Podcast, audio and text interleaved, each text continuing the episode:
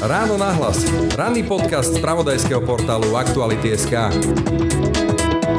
Máme šancu storočia urobiť niečo, čo sme vedeli, že tak či tak budeme potrebovať skôr či neskôr urobiť a teraz to môžeme zafinancovať spôsobom, vďaka ktorému v konečnom dôsledku veľkú časť nákladov ponesieme nimi, ale veľké nadnárodné spoločnosti a iní. Čiže máme 4 roky, tejto vláde to padlo doslova takmer presne na jej obdobie. Má 4 roky na to, aby posunula Slovensko z ekonomického modelu, o ktorom už teraz vieme, že nie je dlhodobo udržateľný, niekam inám na náklady niekoho iného. No to je skvelá šanca. Šanca storočia, ktorá môže Slovensko historicky zmeniť, hovorí predseda parlamentného eurovýboru Tomáš Valášek na Margo 750 miliardového ozdravného balíčka, ktorý Európska únia vyčlenila na oživenie európskeho hospodárstva zasiahnutého pandémiou koronavírusu.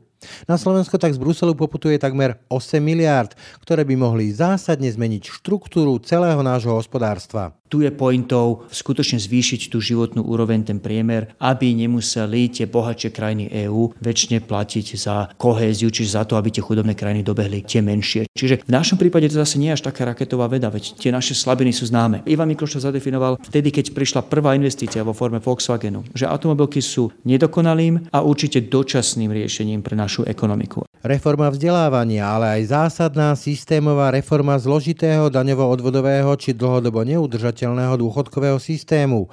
Aj to by podľa Valáška mohlo patriť k zmenám, na ktoré by mali miliardy z Bruselu slúžiť.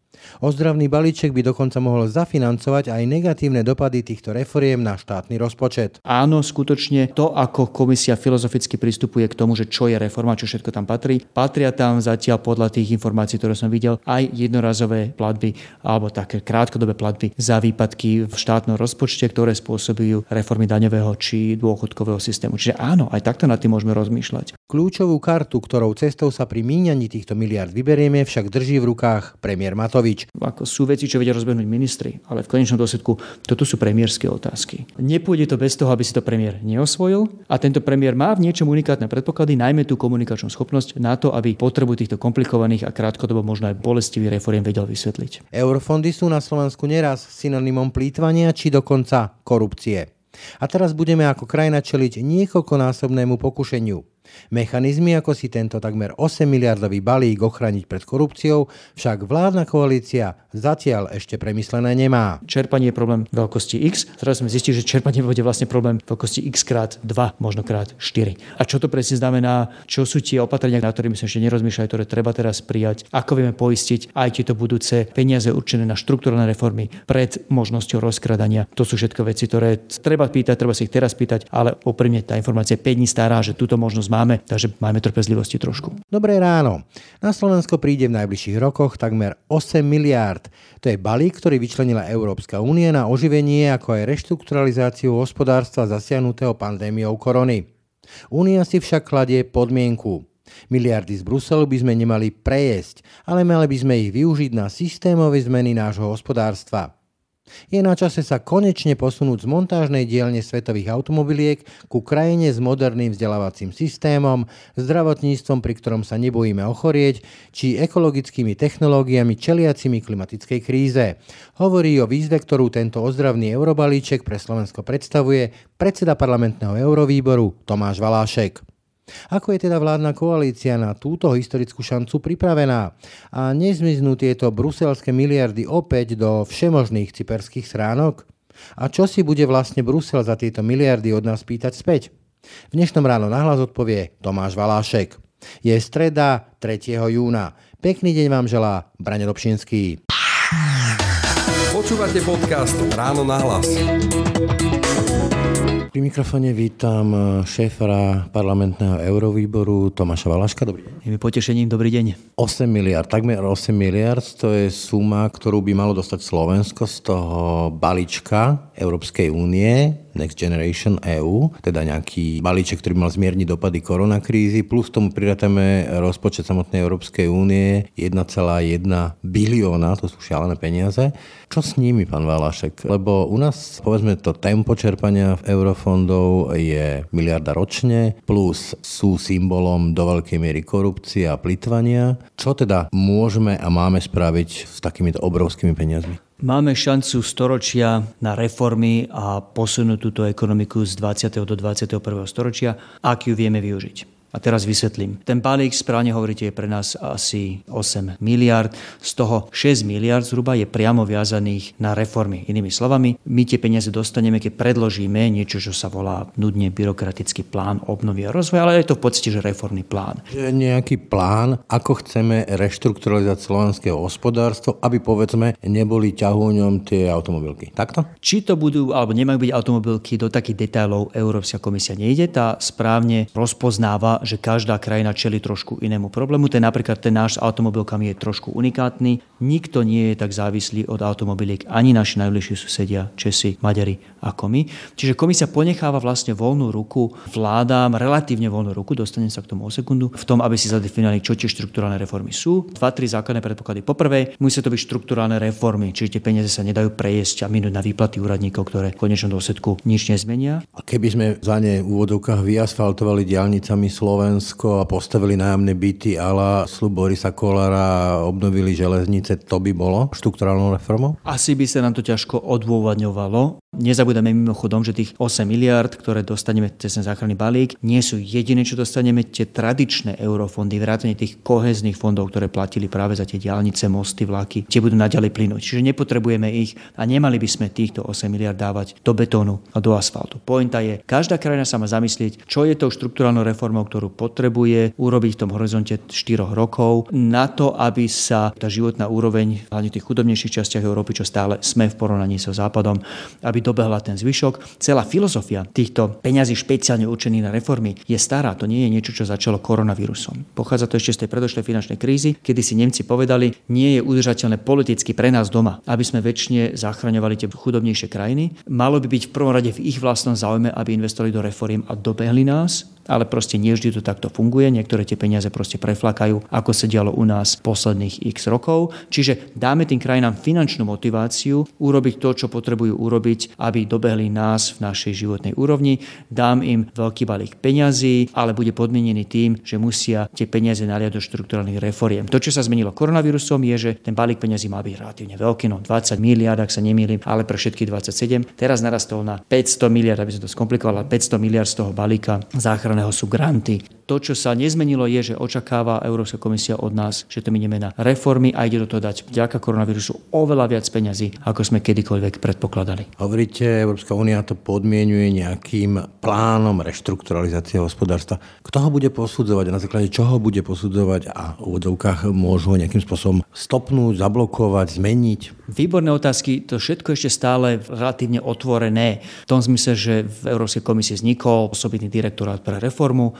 Tam sme mali mimochodom kandidátku na vedenie tohto direktorátu, bohužiaľ nevyšlo to, bude ho viesť Talian, taká trošku možno premarnená príležitosť dať aj očakávaniam Európskej komisie takú slovenskú pečiatku a slovenský punc, ale v každom prípade komisia si vytvorila tým, ktorý to má posudzovať.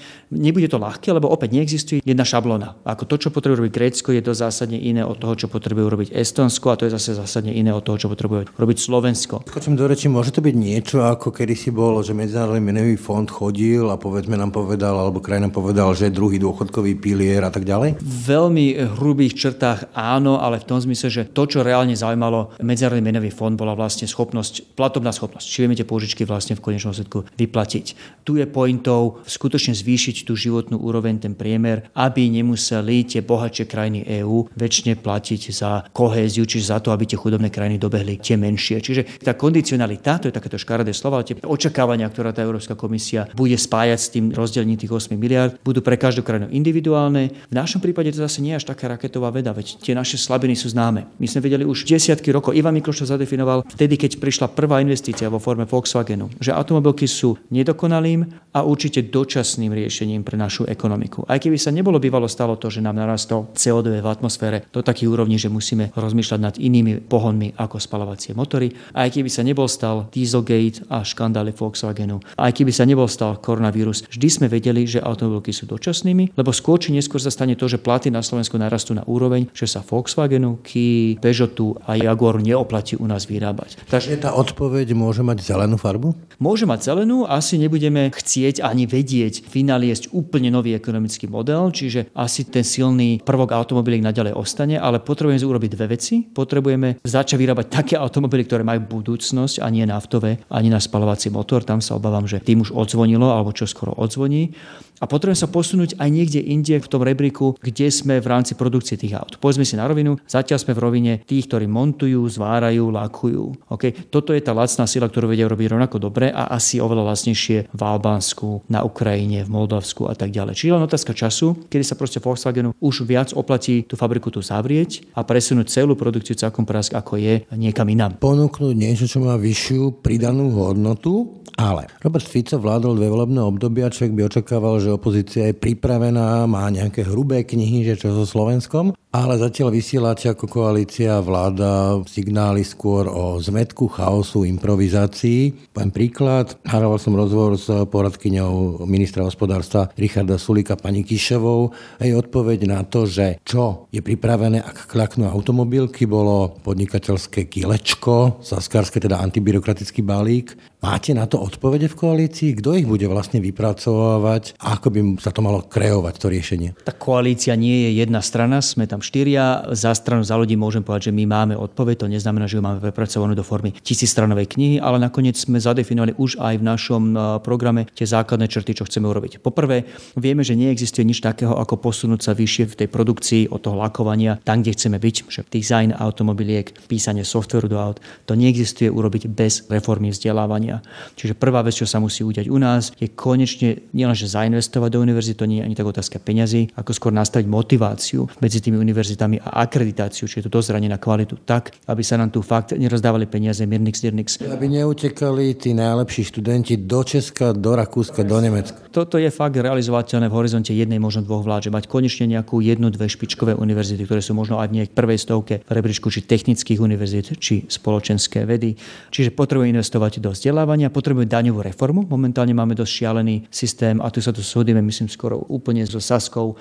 Máme dosť šialený systém zdaňovania, ktorý vlastne znevýhodňuje alebo dáva dôvody zamestnancom nezamestnávať ľudí, preto máme toľko falošných živnostníkov, ľudí, ktorí ráno robia. Preklopí to viac na zdaňovanie kapitálu miesto zdaňovania práce? No a zároveň my sme povedali otvorene a nie veľmi populárne, ale v tomto sme úprimní. Napríklad zdaňovanie veci ako drahšie nehnuteľnosti alebo drahšie auta. Skutočne musíme prestať trestať zamestnávateľov za to, že chcú zamestnať ľudí je to hlúposť. Takýmto spôsobom si garantujeme, že budeme mať vyššiu nezamestnanosť, ako by sme mali mať. Potrebujeme si investovať mimochodom do dôchodkovej reformy, pretože neexistuje, že táto spoločnosť bude dlhodobo fungovať, pokiaľ vieme dopredu, že systém tak, ako máme nastavený v horizonte nejakých pár dekád, jednoducho, že budú do peniaze. Zastropovanie napríklad. Dobre, ale ako daňová reforma, tak dôchodková reforma, to je skôr o knowledge, proste o tom, čo máme v hlave, ako si to nastavíme. To nestojí veľa peňazí. A vráťme sa k tomu obrovskému balíku, kde teda reálne použité peniaze peniaze, aby neskončili tými povestnými na Slovensku známymi zámkovými dlažbami a e, luxusnými záchodmi po každej dedine. Reformy nie sú len o peniazoch, nie sú ani hlavne o peniazoch, ale sú aj o peniazoch. Napríklad reformy daňového či dôchodkového systému asi spôsobia nejaké jednorazové výpadky. A to je dobré, a treba to spomenúť, to je dobré, že tie pravidla nastavenia európskej pomoci, práve tejto pomoci zamerané na štruktúrálne reformy sú nastavené tak voľne, aspoň zatiaľ, je to samozrejme všetko ešte otázka rokovaní Bruseli, že sa dajú napríklad podľa mojej interpretácie zaplatia takéto jednorazové výpadky v štátnom rozpočte. Čo nie... Chápem to správne, že keby sa urobila povedzme reforma daňového systému, ktorá by priniesla na rok, dva zvýšenie daňových výdavkov pre živnostníkov drobných alebo pre niektoré príjmové skupiny, nízkopríjmové skupiny, tak by sa dalo kompenzovať štátom z týchto peňazí tieto výpadky? Stále platí, že nič nebolo schválené, ten návrh komisie je len návrhom, ale áno, skutočne to, ako komisia filozoficky pristupuje k tomu, že čo je reforma, čo všetko tam patrí. Patria tam zatiaľ podľa tých informácií, ktoré som videl, aj jednorazové platby alebo také krátkodobé platby za výpadky v štátnom rozpočte, ktoré spôsobujú reformy daňového či dôchodkového systému. Čiže áno, aj takto nad tým môžeme rozmýšľať. Zlomyselná otázka. V Amerike to použili, myslím, tie tzv. helicopter money. Dokonca sa experimentovalo s tým basic income, to znamená nepodmenený základný príjem. Dali by sa tie peniaze z únie použiť aj povedzme na preklenutie dopadov koronakrízy na takýto basic income na nejakú dobu? Skôr si myslím, že nie, pretože pointov opäť ten balík je pekelne komplikovaný, je to 11 rôznych iniciatív v troch pilieroch, ale aby som to zjednodušil, tá hlavná časť, to gro peňazí, zhruba 6 miliard z tých 8 miliard, čo je pre nás akože odložené, je hlavne na štruktúrálne reformy. Myslím si, že by nespadalo pod definíciu štruktúrálne reformy to, že by sa rozdali tie peniaze na stimulovanie dopytu. Lebo v podstate princípom helicopter money nie je robiť štruktúrálne reformy, je stimulovať dopyt a tým zabrániť nejakému kolapsu ekonomiky a udržať pri živote firmy, ktoré sú inak života schopné, len kvôli dočasnému krízou spôsobenému zmiznutiu dopytu by prišli o schopnosť podnikať a museli by to zabaliť a odísť. Čiže štruktúrna reforma podľa mňa nezahrania tieto helikopterové peniaze. Úprimne problém s helikopterovými peniazmi nie je, že by neboli tie peniaze nájdené, veď Slovensko nakoniec identifikovalo zhruba 4 miliardy už teraz existujúcich dostupných eurofondoch, ktoré by sa dali využiť na stimuláciu. Problémom v tomto zmysle je skôr, že ich nevieme fyzicky distribuovať. Tento problém sa týka skôr posledných pár mesiacov a povedzme sa na rovinu už aj tejto vlády, čiastočne aj predošlej, ale aj tejto. Sú tu peniaze z eurofondov, ktoré sme už identifikovali my ako už aj nová vláda, že by sa dali využiť na stimulus. Vieme o nich, boli v princípe uvoľnené, ale nastavili sme tie pravidlá distribúcie trochu príliš komplikovane a kopa ľudí si vyrátalo, že mi sa jednoducho neoplatí uchádzať sa o túto pomoc, lebo zabijem na tým niekoľko víkendov a v konečnom dôsledku to bude 133 eur na firmu, čo mi reálne nepomôže. Čiže helikopter money na to tých 6 miliard eur nebude. Na to však peniaze už teraz de facto máme, niečo sme si požičali, niečo vieme využiť zo starých eurofondov, avšak nevyužívame to tak rýchle, ako by sme to mali využívať, ale je to skôr na nás, aby sa rozhývala tá distribúcia peňazí. To nie je raketová veda. Dobre, povedzme, že by sme zreformovali daňový systém, odvodový systém veľmi komplikovaný a zložitý, sociálny, plus dôchodkový systém, urobili by sme podnikateľský prívetivú krajinu, IT sektor by sa rozbehol, teda myslím, e, ten program OPIS, alebo teda informatizácia spoločnosti, ale na čom by podľa vás mohlo stáť Slovensko hospodársky, ak nie teda na automobilkách? Povedzme, že Írsko sa svojho času rozhodlo pre IT sektor a podarilo sa im to. Čo by bolo tou slovenskou kartou? To je samozrejme otázka na ministrov hospodárstva, financí a iných. Ja mám úžasnú zodpovednosť šéf Eurovýboru a z toho titulu samozrejme si volá ministrov hospodárstva a financí, ale jednak im nechcem tak ľudovo povedané kafra do remesla. Jednak ide o témy, ktoré skutočne nechcem strieľať od pása. Povedzme, že či tak cítite, keď sa s nimi rozprávate s týmito kľúčovými mužmi slovenskej vlády dnes, že existuje tam nejaká vízia? Myslím si, že tá zhoda na tých základných pilieroch, tak ako som ich pomenoval, rozumnejší daňový systém, ktorý nediskriminuje zamestnávateľov za to, že chcú zamestnať ľudí, konečne konkurencieschopný normálny vzdelanostný systém, za ktorý sa ľudia nehambia a od ktorého ľudia neutekajú. Zdravotnícky systém, opäť dôležitá vec, pretože ak nám budú ľudia odchádzať alebo sa nebudú vrácať zo zahraničia, alebo sa boja, či si môžu ako rodičia odôvodniť, že vystavia deti slovenskému zdravotníckému systému, keď majú možnosť zostať v Belgicku, v Nemecku, v Anglicku a mať lepší prístup k zdravotníctvu. Aj to je súčasťou reformy. Čiže v týchto základných pilieroch a mimochodom súčasťou konkurencieschopnosti musí byť aj reforma spravodlivosti, ktorú robí moja kolegyňa Mária Kolíková. Pretože pokiaľ nebudú zahraniční investori veriť, že v prípade nejakého sporu, keď im proste nejaký slovenský podnikateľ podkarpatského typu ukradne názov firmy a sfalšuje listy vlastníctva, že sa nebudú môcť dovolať spravodlivosti na súdoch, tak nám neprídu. Čiže súčasťou reformy musí byť aj reforma spravodlivosti. Tu sa našťastie veci hýbu relatívne rýchlo dopredu. V týchto základných črtoch myslím si, že je zhoda. Teraz je otázka, či bude politická vôľa a či bude to tomu musieť premiér ako sú veci, čo vedia rozbehnúť ministri, ale v konečnom dôsledku toto sú premiérske otázky. A je na tej hlavnej strane na Olano, či ide investovať ten politický kapitál do toho, lebo povedzme sa na rovinu reformy sú niečo, čo sa robí stredno a dlhodobo záujme krajiny, ale krátkodobo to nemusí byť ľahké. Myslíte si, že bude mať Igor Matovič tú politickú odvahu, keď tak rád zbiera tie lajky na tých Facebookoch a všade, investovať do reform, ktoré bolia? A to sa ukázalo vždy, že bolia. Na druhej strane však platí, a to nie je politická teória, toto je slovenská prax, Ukázal nám aj predošlé koalície, či to bolo SDKU tie roky 1998 až 2002, že sa dá aj s relatívne ambicioznými reformami znovu vyhrať voľby. Čiže neplatí takéto prvoplánové, že reformy a priori znamená nejaké politické sepuku, samovraždy. Je to aj Igor Matovič? Je skvelý komunikátor, úprimne. Ak má nejaký dar odboha, tak je to práve tá úžasná schopnosť vysvetliť komplikované veci spôsobom, ktorým ľudia veria. A komunikácia reforiem je doslova, povedal by som, že polovička reforiem. Keď si to on osvojí, tak potom máte vyhraté, hej? Kiež by to bolo také jednoduché, ale poviem to inak. Nepôjde to bez toho, aby si to premiér neosvojil. A tento premiér má v niečom unikátne predpoklady, najmä tú komunikačnú schopnosť na to, aby potrebu týchto komplikovaných a krátkodobo možno aj bolestivých reforiem vedel vysvetliť. Keby som ja, povedzme, bol to Slovensko alebo manažoval Slovensko a dostal by som takú ponuku, teda tých 8 miliard na 4 roky, asi by som zriadil nejak nejakú komisiu alebo nejaký orgán, kde by sa brainstormovalo, že čo s tým, kde to investovať. Ako teda mienite e, v tejto koalícii si na to sadnúť, nájsť zhodu, ktoré sú tie kľúčové témy, výzvy, do ktorých chcete investovať tie peniaze? Takto, ja rozumiem tej netrpezlivosti, ja sám som netrpezlivý a v podstate do týždňa po predložení návrhu, prizvukujem návrhu Európskej komisie, už som inicioval stretnutia s ministrom financí doslova, že o hodinu po nahrávaní tohto rozhovoru s podpredsedničkou vlády Remišovou o pár dní. Takže ja sám chcem vedieť tie odpovede, ale zároveň treba povedať aj B, a to je to, že zatiaľ je tento balík len štádiu návrhu. Je to niečo, čo Európska komisia predložila, čo musí tých 27 členských štátov schváliť. Asi to už zásadne nezmenia, lebo samozrejme bolo to preddebatované a tie dva najväčšie členské štáty, Francúzsko a Nemecko, už v podstate povedali, že s tým jadrom nemajú veľký problém, takže bavíme sa o čiastočných zmenách, ale ten balík už asi prejde, ale stále je len po A štádiu návrhu a po B aj tento návrh je známy no, v tomto štádiu menej ako týždeň. Takže zase nebuďme na tú vládu trošku príliš prísni a súďme za to, čo treba súdiť, za toto nie, pretože... Máme ten deadline. Dobrá otázka a z hlavy úprimne neviem, to je jedna z vecí, čo sa chcem opýtať ministra financí o necelú hodinu, keď budem mať zasadnutie výboru práve s ním. V každom prípade nebavíme sa v horizonte dní alebo týždňov. Nezabúdajme, že tento rozpočtový rámec je ešte stále asi rok a pol. Tie peniaze bude treba, hlavne tých 6 miliard, bude treba vyčerpať relatívne rýchle v horizonte 3 alebo 4 rokov, ale zároveň platí, že ešte stále sme v tomto pôvodnom staršom rozpočtovom rámci a máme minimálne niekoľko mesiacov na premyslenie, čo chceme v smysle tých reforiem. Eurofondy sú nás symbolom korupcie. Tak to napríklad vníma do veľkej miery aj minister hospodárstva Richard Sulík teraz dostaneme výrazne viac takýchto peňazí, ktoré, ako sme videli, aj o tom vysielame ako média, končia častokrát v rôznych korupčných kauzách a tých 20% fee a podobne fíči skoro v každom projekte.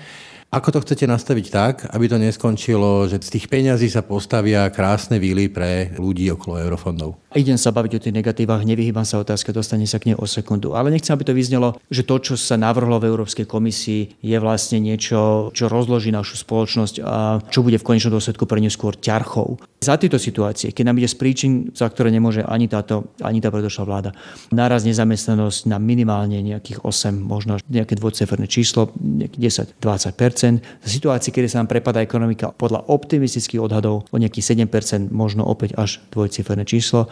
Potrebujeme záchranný balík, môžeme si na ňo požičať my ako Slovensko, ale nebude to tak výhodné, ako keď si požiča Európska komisia.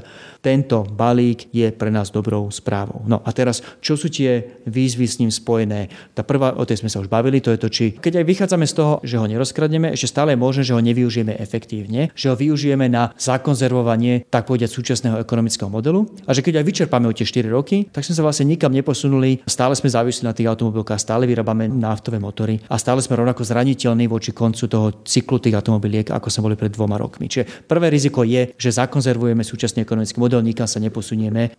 To druhé riziko je, že to rozkradneme. Povedzme si na rovinu, doterajšie tempo čerpania bolo relatívne malé, teraz čerpame v priemere v tomto rozpočtovom rámci asi miliardu ročne, z tých 19 niečo miliard, čo na 7 rokov bolo pridelených, sme vyčerpali len 33 niečo percent, čiže len asi 6 miliard. Za 6 rokov 6 miliard to je miliarda ročne. Už tá miliarda ročne spôsobila tie korupčné problémy, aké vidíme. A teraz to tempo ide naraz na zhruba 4 miliardy ročne podľa mojich kalkulácií. Ako na to človek nemusí byť génius, aby sa povedal, že aj tie rizika korupcie idú narásť exponenciálne. Čo s tým, ako tie odpovede na to, ako správne prečerpať 1 miliardu a 4 miliardy v niečom nie sú úplne odlišné. Ako jedna vec je, keď máte 10 rôznych programov a 48 rôznych subjektov rozdeľujúcich tie peniaze. Tak už len logika káže, že priestor na korupciu je, je väčší, ako keby to boli 4 programy a jeden subjekt. Toto už vláda vie, toto vláda vlastne robí. Moja kolegyňa, stranická kolegyňa Veronika Remišová, to je presne gro zmyslu toho nového ministerstva ministerstva, ktoré sa vytvára, zlúčiť tú administráciu do jedného, aby bolo menej tých... tých... Program Slovensko. Áno, takže toto už vieme. Zároveň sa prijali už kroky, ktoré dávajú silný zmysel, napríklad také, že hovorí sa tomu, že katalógové projekty. Proste vláda si uvedomila, že asi nie sú zásadné rozdiely medzi tými napríklad detskými hryskami, čo sa stávajú na sídliskách, či je to Snina, Lohovec. Jednodušiť to celé. Zjednodušenie tohoto prihlasovacieho procesu nech netrvá skoro dva roky od momentu prihlášky do momentu čerpania, to je tiež absurdné. Čiže... Potrebujem vybavovačov, ktorí mi to zariadia Takže tieto kroky už sa podnikajú. To, čo sa plánujem opýtať po predsedničky vlády Remišovej, a už som s ňou o to hovoril samozrejme neformálne, je to moja stranická kolegyňa, je, ste si istí ako vláda, že kroky, ktoré ste prijali s tým, že budete čerpať 1, možno 2 miliardy ročne, budú stačiť na 4 miliardy ročne? a ste si istí vzhľadom na to, že 204 miliard sú určené špeciálne na reformy, čiže asi budú spadať po trošku iné metódy vyhodnocovania. Ste si istí, že nepotrebujete prijať nové kroky? Úprimne odpovede jej nezazlievam, že ešte nemá to, že vieme, že tento balík dostaneme, je informácia stará 5 dní a tiež si potrebujeme ako vláda a ľudia zodpovední za eurofondy sadnúť a povedať, OK, mali sme premyslené, mysleli sme si, že to je problém určitej veľkosti, čerpanie je problém veľkosti X, teraz sme zistili, že čerpanie bude vlastne problém veľkosti X krát 2, možno krát 4. A čo to presne znamená, čo sú tie opatrenia, na ktorými sme ešte nerozmýšľali, ktoré treba teraz prijať, ako vieme poistiť aj tieto budúce peniaze určené na štruktúrne reformy pred možnosťou rozkradania. To sú všetko veci, ktoré treba pýtať, treba si ich teraz pýtať, ale úprimne tá informácia je 5 dní stará, že túto možnosť máme, takže máme trpezlivosti trošku. Tieto peniaze sú hlavne zo zdrojov pôžičky, ktorú si vezme Európska únia a už sa hovorí aj o tom, že Únia si chce zabezpečiť aj vlastné zdroje, nejaké nové dane, či už je to digitálna daň alebo clo prístupu na európsky trh, ekologické štandardy a tak ďalej. Premietnú sa povedzme tieto uvažované nové dane aj na Slovákov, že zaplatíme za ten veľký balík, za tých 750 miliard, z ktorých dostaneme 8 aj tým, že budeme platiť nejaké vyššie dane? Ten dopad na nás treba rozdeliť na dve kategórie. Je možné, že nie všetko bude zaplatené z tých daní. Ak by to nebolo všetko zaplatené z tých nových daní a colných poplatkov, tak to bude zaplatené navýšením členských príspevkov. V tom prípade to v praxi znamená, že budeme prispievať niečo viac do toho spoločného rozpočtu EÚ.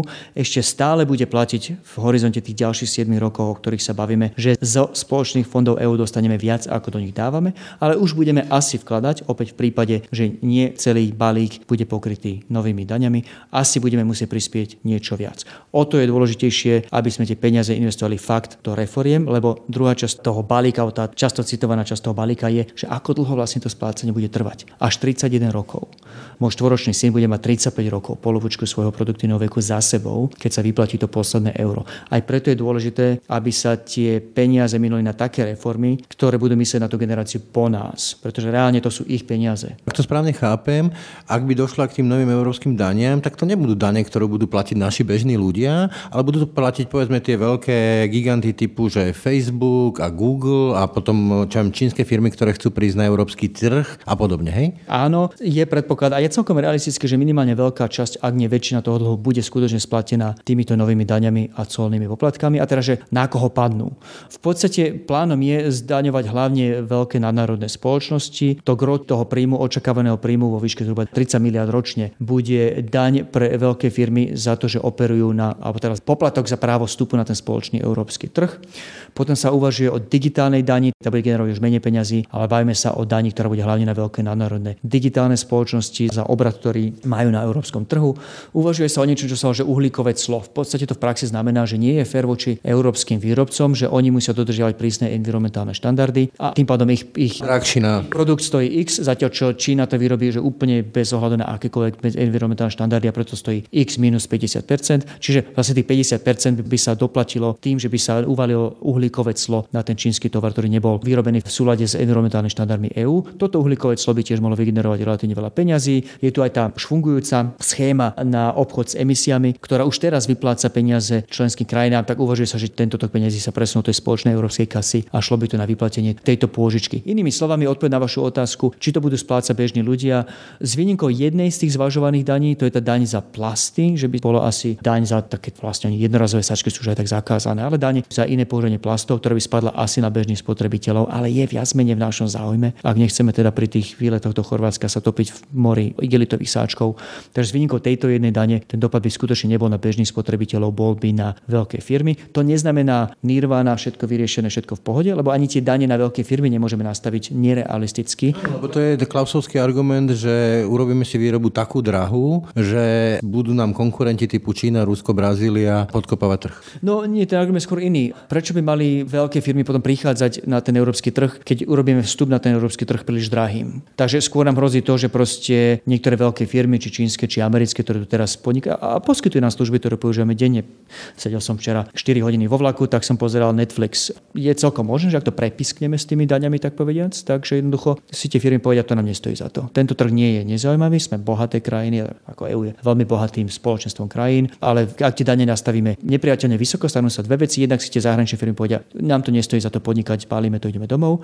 A jednak tie dane nepadnú len na zahraničné firmy, tie padnú na veľké európske firmy. A ak sa tie stanú nekonkurencieschopnými z očí voči svojej čínskej a americkej konkurencii, tak v konečnom všetku na toto platíme my všetci. Takže to, že tie dane nepadnú na bežných spotrebiteľov, vás, mňa, iných, neznamená, že môžeme vyžmýkať na národné spoločnosti do nekonečna. Aj tam musí byť tá daň, aj to, co nastavené rozumne, inak ohrozíme v konečnom dôsledku len samých seba. Úplne na záver. Stretávam sa v reakciách na tieto informácie po sociálnych sieťach s tým, že ľudia hovoria, no ale čo ja z toho budem mať, aj tak to skončí u nejakých euromilionárov a ja to nikdy neuvidím. Vaša jednoduchá krátka odpoveď takýmto hlasom. Čo z toho bude mať bežný Slovák, ak tie peniaze k nám prídu a začneme ich využívať? Máme šancu storočia urobiť niečo, čo sme vedeli, že tak či tak budeme potrebovať skôr či neskôr urobiť a teraz to môžeme zafinancovať spôsobom, vďaka ktorému v konečnom dôsledku veľkú časť nákladov ponesieme nimi, ale veľké nadnárodné spoločnosti a iní. Vždy sme vedeli, posledných 20 rokov vieme, že ten ekonomický model, ktorý sme postavili, má určitú životnosť a v proste niekedy v horizonte 5, možno 10 rokov strátime tú konkurencieschopnosť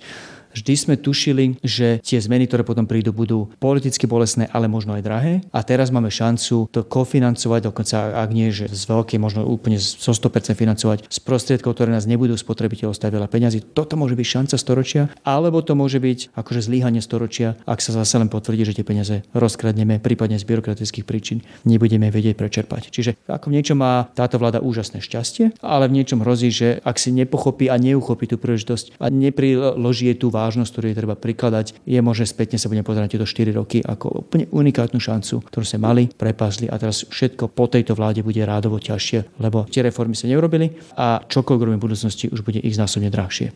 Nie je to danajský dar, ide o to, ako sa tí trojene zachovajú. Absolútne, je to doslova len a len na nás a máme 4 roky. Tik-tak, tik-tak. Ten návrh je úplne jasný. Tých 6 miliard treba vyčerpať v horizonte, väčšinu si dokonca už skôr v horizonte asi 3 rokov. Čiže máme 4 roky, tejto vláde to padlo doslova takmer presne na jej obdobie pri moci. Má 4 roky na to, aby posunula Slovensko z ekonomického modelu, o ktorom už teraz vieme, že nie je dlhodobo udržateľný, niekam inám na náklady niekoho iného. No to je skvelá šanca. Toľko Tomáš Valašek, ďakujem za rozhovor. Ďakujem ja vám. Ráno nahlas. Ranný podcast z pravodajského portálu Aktuality.sk. Volám sa Martin Turček a v Aktuality.sk sa snažím každý deň odhaľovať závažné kauzy. Aj vďaka vašej podpore sa nám podarilo odhaliť predražené nákupy rúšok a kúpu bytov syna Kajetána Kičuru za polovicu. Predplatením služby Actuality Plus nám pomôžete venovať sa závažným témam aj v budúcnosti. Ďakujeme. Počúvate podcast Ráno na hlas. To bolo dnešné Ráno na hlas. Počúvajte nás každé ráno na webe aktuality.sk lomka podcasty, ako i v ďalších podcastových aplikáciách. Pekný deň a pokoj v duši praje. Braň Dobšinský. Všetky podcasty z pravodajského portálu Aktuality.sk nájdete na Spotify a v ďalších podcastových aplikáciách.